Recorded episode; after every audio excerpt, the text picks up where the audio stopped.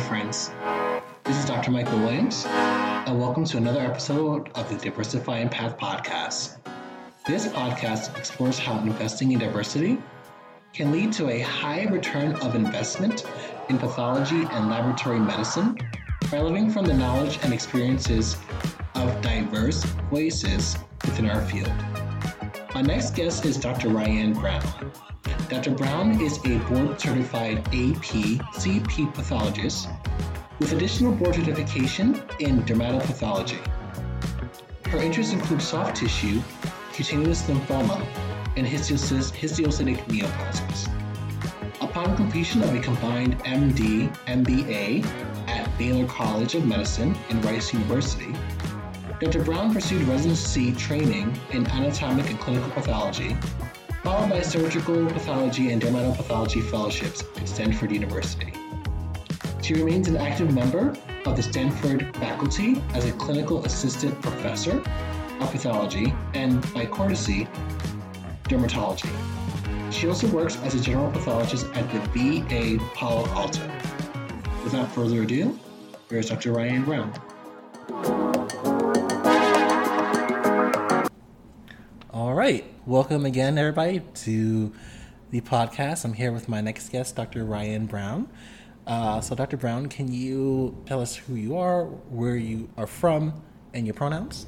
Sure. My uh, pronouns are she and her. I am clinical assistant professor at Stanford. I'm also co-appointed at the Palo Alto VA. I also do a couple of private practice gigs on the side part time. It is my fourth year of practice, and I should say that I do um, for Stanford. I do dermatopathology, and for my other endeavors, I do whatever comes in the door. So very much also a general surgical pathologist as well. Oh, okay. Where did you do your training? So I did med school at Baylor in Houston. Uh-huh. And then I did uh, anatomic pathology and clinical pathology residency training at Stanford, followed by a general surgical pathology fellowship and dermatopathology fellowships, both at Stanford. When did you realize like derm- dermatopathology was for you? So it was during my first year. Uh-huh. Jinah Kim took me under her wing. She was a dermatopathologist at Stanford and she gave me projects to do and really just sort of mentored me. And I felt very at home in DermPath. So that was a little bit of a surprise to me because coming into residency, I was like, oh, HemePath, because in medical school, you know, mm-hmm. the blood smears is a little bit of the first taste. A lot of medical students get to pathology and so that was the same for me. And i assumed i would do heme path but then i was sucked into derm path and i haven't looked back. Yeah. It's interesting in terms of um, like residents like hearing derm path. I remember when i was applying uh, going through the interview trail it just seemed like derm path sounded like it was one of the most competitive like subspecialties of pathology to get into. And just just in case we have new awesome listeners who don't who are not really familiar with dermatopathology, can you explain a bit about what what it is? Absolutely. So we are the pathologists who specialize in skin specimens and skin diagnoses. So um, anything that a dermatologist biopsies at Stanford comes to the dermatopathologist to sign out. Okay. And and for yeah. your fellowship, you you did like the clinical, there was like a clinical aspect along with the scope aspect, like kind of a six months of clinical, exactly. six months. Okay. Well, so the rules for the DermPath Fellowship are that you have to see dermatopathology at the scope every day of your fellowship. You also, if you're pathology trained, you have to see a thousand patients. So there, w- wow. I did spend some afternoons in clinics, shadowing mm-hmm. in different um, outpatient clinics and some inpatient opportunities as well. So yeah, you because the clinical is so it's important in all of pathology, right? But the way a rash right. looks, the way a lesion looks, is so critical to a, a derm path diagnosis that it really is key for people who are trained in pathology to get that exposure. So it's not like you can look yeah. at a, an endoscope and be like, oh, it, it's this is lupus, kind of like a house diagnosis. This is more of just right, the clinic. right. you need the clinical. Now, sometimes you can just be like, "Hey, this does this looks like lupus," and then you see the clinical, and you're like, "Yeah, it's still lupus." So right. there are a lot of things that are just straight up they are what they are. But mm-hmm. for some of the more um, non-specific looking, diseases under the scope, like you need a lot of clinical, and you've got to work closely with your clinicians to arrive at the diagnosis. So let's transition yeah. a little back when you were in medical school, because you also have an MBA. When you were in medical school, was that something you also thought about as well too? Like, what initiated you to go get the MBA? You know, I kind of did it on a whim. I have to be honest. I had always gravitated towards or had been nominated for leadership positions. And so I was like, oh, and I also was at a point in medicine where I was like, man, I really don't like rounding. I don't like mm-hmm. writing these long patient notes. I, I didn't like it. So it was an opportunity for me to kind of stay, take a step back, reevaluate mm-hmm. what I wanted from a career in medicine, what I would be interested in. And so that's kind of why I did business school. It just seemed like an opportunity to nurture the side of myself that had been apparent, but I hadn't really been doing anything actively to nurture my leadership position uh, potential or anything like that, mm-hmm. and an mm-hmm. opportunity to explore other fields in medicine that I had not been exposed to. And that's actually my time during my MBA is when I started shadowing pathologists, and that's when I started to fall in love with pathology and made the decision. I felt like so much purpose and mm-hmm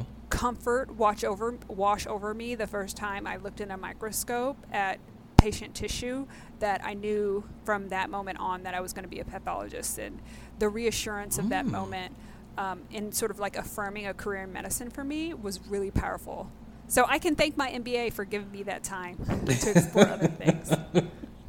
And when you were shadowing the pathologist during the MBA, was it a required sort of rotation that you were doing like like third year or, or was it part of some sort of project that you were doing no, it was just me emailing people, desperate, mm-hmm. being like, "Hey, you know, can I come shadow you?" And actually, Dr. Debra Kearney, who is a, a pediatric pathologist at Texas Children's, she was like, "Yeah, come, come by." And she mm-hmm. introduced me to people there. She had me shadow her. She had had me shadow some of her colleagues, and so she's really the one who opened the door for my experiences in pathology.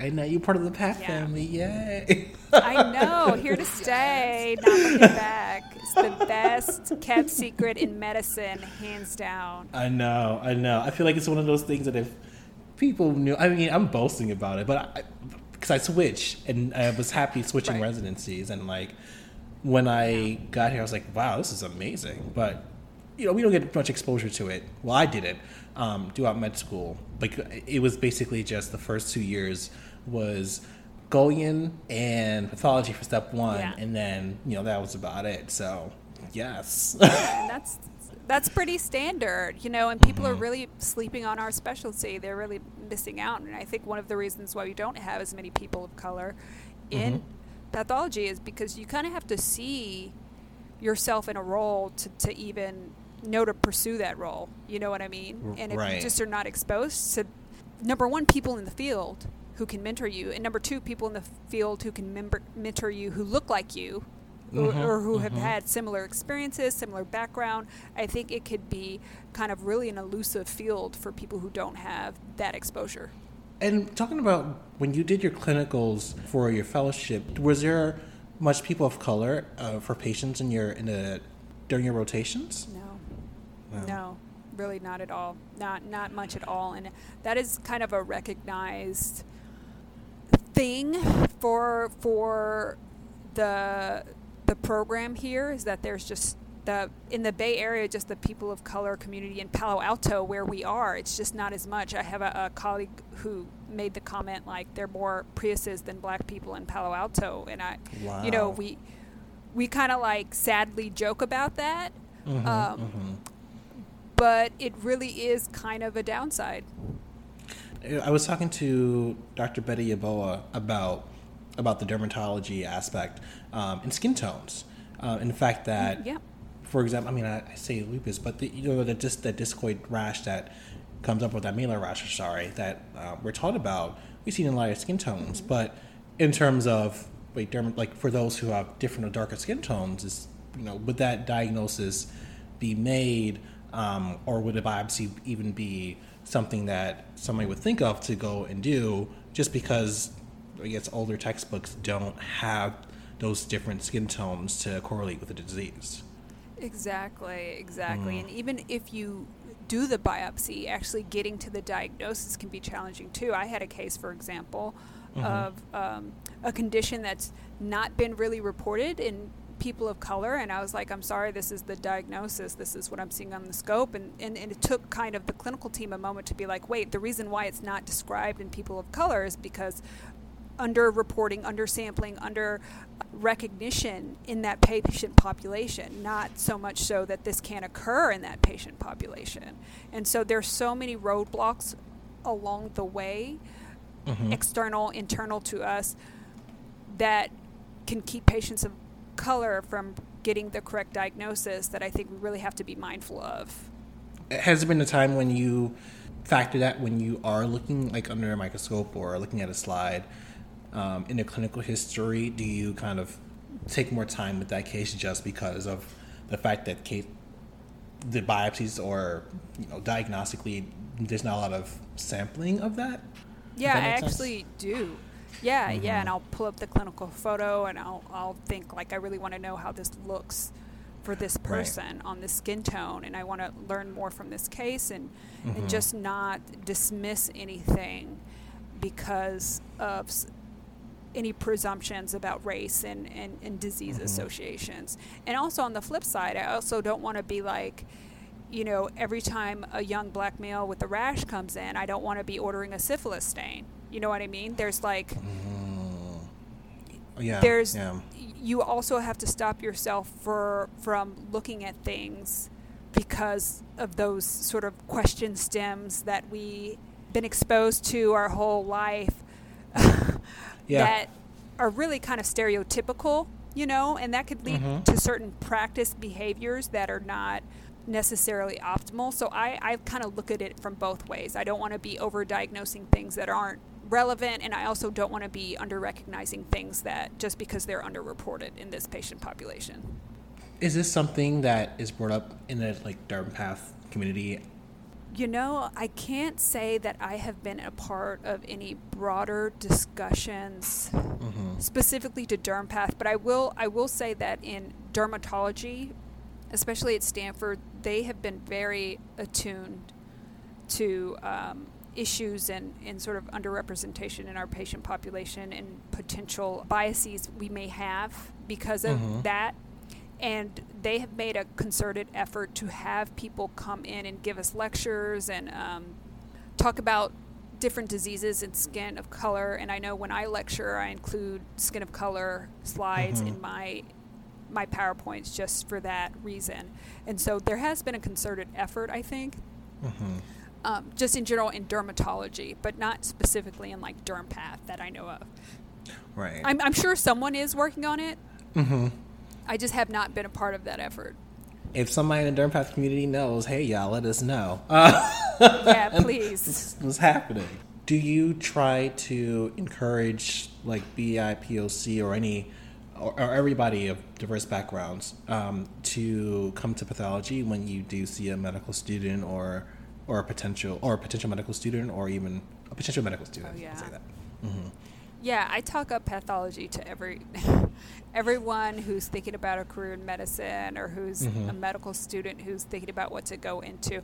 I don't want to dissuade someone from mm-hmm. going into another specialty that they're in love with, but I certainly think making sure you explore all your options and making right. sure pathology is something that you, are you're, you're definitely not interested in. Mm-hmm. Um, actively making sure that it would would serve you so much because there's so much so much benefit mm-hmm. the flexibility the independence the um, like you know i can sign out a case at, at midnight if i wanted to mm-hmm. you know mm-hmm. i can't set a patient appointment for midnight mm-hmm. you know when you have a full day of clinic and you have patients scheduled the flexibility around that is really not that much but when it comes to signing out cases in pathology, there's a fair amount of flexibility. Right. Baked into our careers. Yeah. No, I, I, agree. That's a that's a, one thing that I've seen too when I switched from surgery, where it was like yeah. the rounding. Um, and let me preface this: this it was just me personally, like the rounding, the writing notes, um, the floor duties. Just and it wasn't it, it wasn't like for me, I just didn't see myself practicing medicine that way, and it's needed. Yeah. And there's people like I have friends right now, good friends who are still surgery residents and about to be attending or are surgical attendings, and they love it. Like one loves the ICU yeah. so much. He's like, it's great and all that. I was like, I can't do that. Like it's not that's not me. I like yeah. I, I, like to take time to like figure out what the problem is. And so when I switched to pathology, I was exactly. like, yeah, this is it. So this is gonna be like this an off topic. Yeah. yeah. I'm like, yeah, this is it, honey. Get it. Uh, so this is gonna be like a it's gonna be like off topic. So Doctor Brown, we uh, had recently presented at the NMA or National Medical Association conference, and I was there to see it. And I think when you came on, like you had the green the green screen, and yeah, it like almost yeah. fell down. Yeah, the green screen was falling down. My, I pushed my microscope over. It was, but you just got to roll with it. I mean, right. I was uh-huh. like these poor people what a dramatic entrance i made and and and then after that i was trying to do the green screen right because i had the organizers had requested that we use a specific background right and so i was like man mm-hmm. my camera won't insert that specific background if i don't have a green screen uh-huh. And so I, I'm like looking on Amazon for green screens I can buy for $200. And I was like, no, let me just, I'm going to borrow one from a friend, my dear friend, let me use one. And then lo and behold, I was practicing with the uh, camera out of the conference, and the green screen covered the whole the whole thing. And I was like, look at this, I'm good to go. This is perfect, just my size. And then, boom, open the conference window, and it's like the green screen covered just a portion of the thing, and so there was the the correct background over a portion mm-hmm. of my mm-hmm. background, and then the rest of it was like pieces of my office sticking out on the edge. But you know what? I said, whatever. We're just gonna roll with it. I hope you guys aren't distracted, and that's how life is. You just gotta roll with it sometimes, and. Mm-hmm. They may never invite me back, and that's okay too. I enjoyed that one that one conference I gave for NMA. you know, and so I remember seeing it like you playing around the green screen, and for some reason, I thought like the your bookshelf like was I connected to the green screen, and I was kind oh, of yeah. frightened because I was like, if right. her books fall on her and that happens, I'm like, oh my god, girl, we cannot transmute through that the electronically to you. Can't help me. I and no, I feel like it's my own clumsiness. Uh, and I feel like you would have still been given that presentation anyway. Like, don't mind a bookshelf. Like, I'm gonna still yeah, do it anyway. I'm okay. I could have had one arm broken. I would have just been like, let me just click through this PowerPoint with my right hand. It, we would have just rolled with it. I love that. And it, has that just been your life philosophy throughout? Just roll with whatever comes all your day, way. All day, every day. Mm-hmm, Fake it till mm-hmm. you make it. Roll with it when when I make a mistake and someone tells me, I'm like, thank you for that feedback, and I keep it moving. You know, I learn from mm-hmm. it and move on. I really try not to perseverate on mistakes, and I try not to perseverate on hiccups like that. If anything, it's hilarious. You saw I posted it on Twitter almost immediately. Mm-hmm. Because mm-hmm. I, I also like to get ahead of the story and be like, yeah, hey, I did this. I'm going to own it. My bad. I hope you guys enjoyed the free entertainment. so yeah, I actually, you know, that's pretty much my life on a day to day basis. Though it's just mm-hmm. chaos. But some way it, it, it, comes to, in a way, to have an effect at the end of the day, good or bad, and you kind of go on from there. Basically, yeah, it works out. It works mm-hmm. out. Yeah. Mm-hmm. I know. I did have a question. What What is your mentoring or teaching style like at the Scope? I feel like it's hilarious, but like you still get through the case at the end. But I just wanted to hear from you what, what it's like. I am very casual at the scope. Like we're laughing. Mm-hmm. Hopefully, we're laughing, and it's kind of different depending on where. Because I sound at the VA and I sound at Stanford. So Stanford Dermpath, you know, it's typically the, the, fellows, maybe a dermatology resident, and a couple of other, maybe a path resident or two. And I keep it real casual. We're cracking jokes. We're speeding through the cases, just very loose at the VA, um, it's normally just me and another resident, and it's been first years on. So I've been t- trying to take a lot more time to go mm. through the basics and a l- lot less time for like making jokes. But I do still try to keep it casual. Like I, people call me Ryanne. I want them to ask questions. I want them to question me and why I'm saying things are the way they are, and just to stay mm-hmm. curious. And that that is my my philosophy is like people should be having fun at work. No, it's not our job's job to make us happy, you mm-hmm. know. Mm-hmm. Um, but we should be trying to have a good time at work is my opinion in in our interactions with each other we should be trying to have a good time at work. And it is interesting the the difference from like working on the floors versus working in at the scope because it with the with the floors you have this team of residents from junior to the most senior resident and the attending most times interacts with the senior resident for which then the senior resident tells the junior residents what the plan is but like switching yeah. i noticed that i was with the attending right away and so it was such a different dynamic from my perspective and it was like wait, you know, I clammed up at first, like, what do I do? Like, what's going, you know, on right now?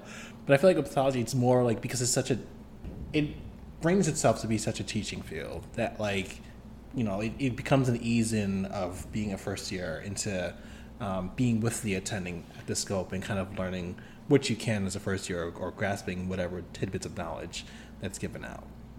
Yeah, it's so true. Mm-hmm. And there's mm-hmm. just so much to learn about pathology, and it's really not a field you're going to learn much about in med school. It's not like internal medicine. Mm-hmm. And mm-hmm. so we really got to be mindful, especially of first years and their need mm-hmm. for direct instruction at the scope. Really for everyone, but yeah. Yes. Sometimes I'm, I mean, I'm doing fellowship now, so I'm just like, what is that a neuron right there? And I'm like patting myself yeah, on the back, right. and I'm like, okay, yes, I got it. yeah, like, yes, right. Little it. wins. You should yes. be celebrating yourself yeah. Mm-hmm. Um, for those who don't know, I before before we started recording, I was like listening to Whitney Houston in the background and doing my little singing and dancing. That's how I hype myself up before recording. It's just to let everybody know. Um, you should record that part too and make it a part of the pre-show. I don't know if I want to hear my like horrible singing voice, but. Uh, but yeah, yeah, I know I should probably make this part of the pre-show, right? Just to entertain people and like get them more hyped up in the morning when before listening. Yeah, seriously. yeah, I'd appreciate um, that. And then you'd be like, "All right, all right, it's gonna be a good day today." Um, I wanted to transition, and I think we sort of, I don't know if we talked about it or not, but I wanted to transition to. Um, there was a post on Twitter a little while ago, sometime this year, where you talked about the and please correct me if I'm wrong. The, um, your experience of of going to AP classes uh, because of being black. If you can share that story again and. Oh, absolutely. So mm-hmm. when I went to, I believe it was in middle school, I was making straight A's, like 95 and above in all my classes, and my dad was basically like, "Why aren't you in honors, gifted and talented, whatever. And so he went to my guidance counselor and was like, she should be in, in advanced classes. And, and the guidance counselor said, we automatically screen for that. If she was supposed to be in those classes, she would be. And my dad told her, pull up her report card. And they pulled up my report card, and the guidance counselor was just like, oh, I took the test, got like one point away from the highest possible score you can get on the test. And they, I was in uh-huh. gifted and talented classes like the week after that. So it was it was something my dad had to actively advocate for me to have for them to even uh-huh. consider that. And the reason I posted that is because someone put up an article that talked about how black students are under selected or under screened for those type of programs and i was like yeah that was my experience that was exactly my experience i simply was not screened for it and mm-hmm. even though they claim that they're they they have an algorithm or a system that automatically catches students like that i mean obviously mm-hmm. not mm-hmm. and then it kind of didn't stop there so that was middle school when i was transitioning to high school and met with the guidance counselor about what classes I was going to select. There was kind of like a general rule that you should take two AP classes and and and max out there. And I was like, no, I want to take four AP classes. I want to take the actual maximum that I'm that I can take. And and they, mm-hmm. I was they said to me, why don't you play basketball instead? They wanted me to play basketball take. Mm. They did, but to be fair, to be fair, I did play basketball in middle school and I was on the team, and but it's like I was so confused by that because I'm not going to the WNBA. Uh, I mean, mm-hmm. that was not.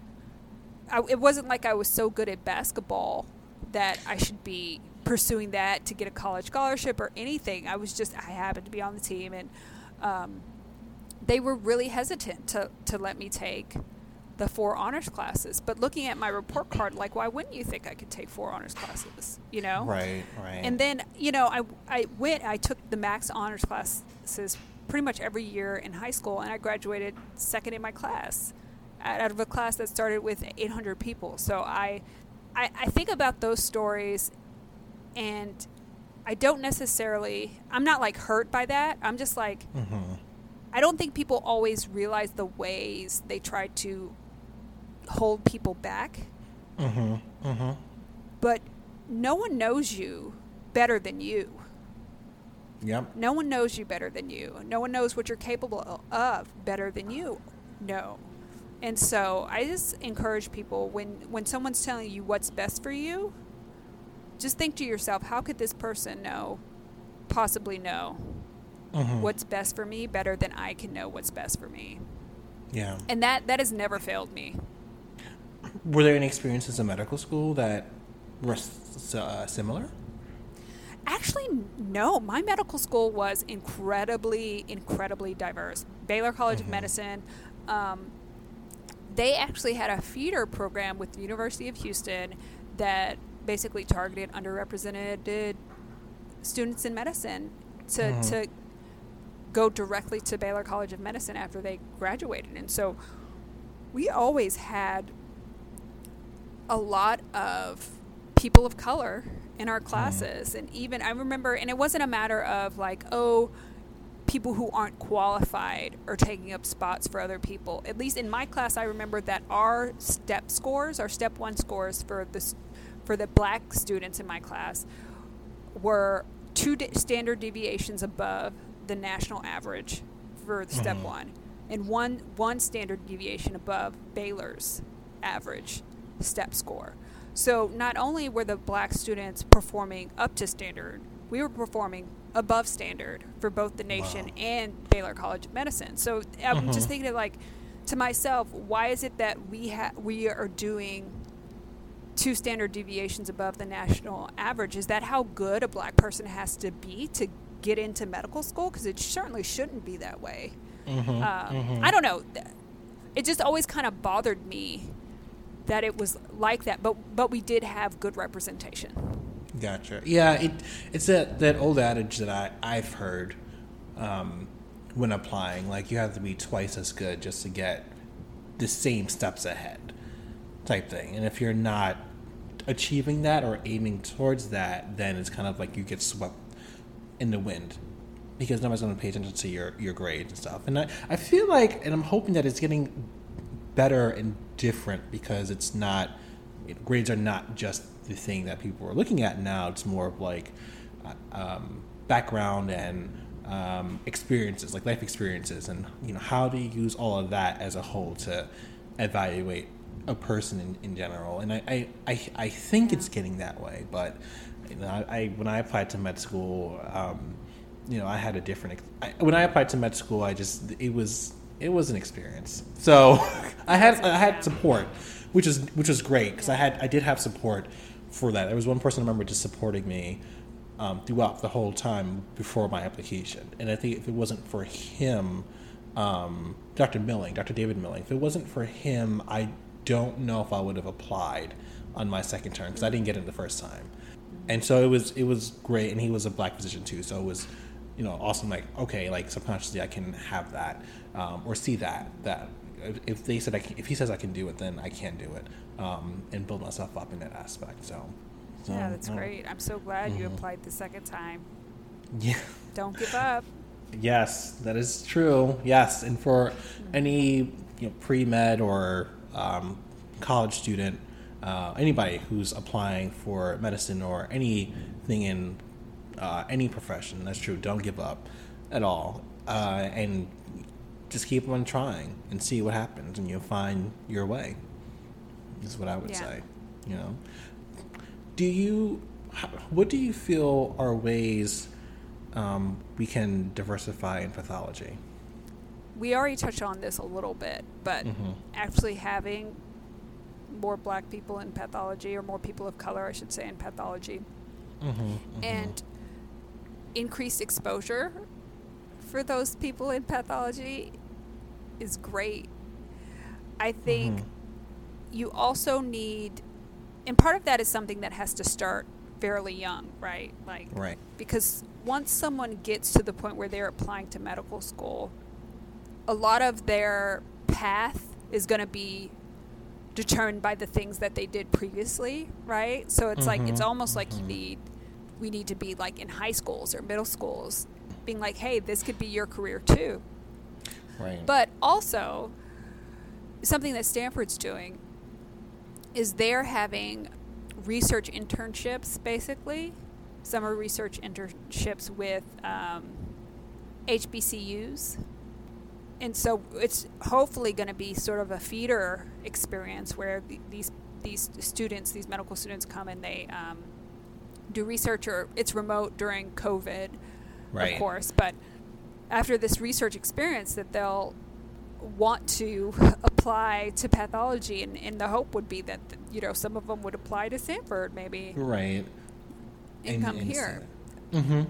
Yeah, yeah, oh, and I think that's the awesome. goal is just more exposure to in that sense is a more targeted exposure than what I was talking about earlier is of going into classrooms mm-hmm, and youth mm-hmm. programs and things like that.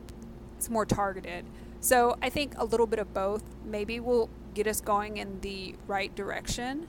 It's mm-hmm, tough though mm-hmm. too because you have to recruit people to the program who are going to be in the minority, right? They're not going to see a lot of faces in right. a particular program, right? And so you have to get someone to come here despite the fact that the program may not be that diverse to begin with. Yeah. Right? And it can be mm-hmm. it can be alienating to be in that role, but the, yeah, the change has to start somewhere. Yeah, I, I can see that economy too, especially like if you if you're going to a place where it's it's um, being in a I guess in a student perspective, and you're going to a place where it's trying to increase that minority portion of students, but they don't see themselves mostly in like others who are not really represented highly, then it's you know, they come in like, okay, I like I want to do it, but like would they really understand the problems that or like difficulties or can I trust them with whatever sort of difficulties I right. may have along the way and basically get me where I, I, need to be so that I can succeed and stuff like that. So, exactly. but it starts, and you know, and yeah. we always hope that we can encourage more people to come into pathology and laboratory medicine in general of all aspects, and um, yeah, you know, going from there. Where can people find you in uh, on social media? They can find me on Twitter. I don't mm-hmm. really check my Facebook, and I don't really mm-hmm. use Instagram that much. So Twitter mm-hmm. is where it's at. And uh, my Twitter handle is at Ryanne MD MBA. Yeah. yeah. so feel free to hit me up.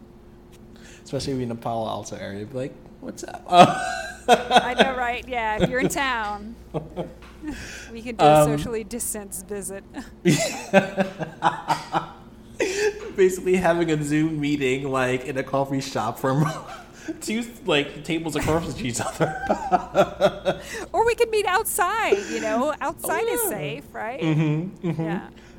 Uh, did you do you have any like final words uh, for the audience before we head off? Just that I think pathology has been really a gift to my life, and mm-hmm. it could be a gift to yours too if it's something that you're interested in exploring. I really encourage you to find a mentor who's going to lift you up and pull you into the field. All right. Well, thank you so much for coming on and being part of the podcast. Really appreciate it. Yeah, thanks for having me. It's been great talking to you. Yes. Hi again, friends. Well, this is it for today's episode. Thank you for taking the time out of your busy day to listen to the Diversifying Path podcast. Hope you enjoyed the episode and hope to see you soon.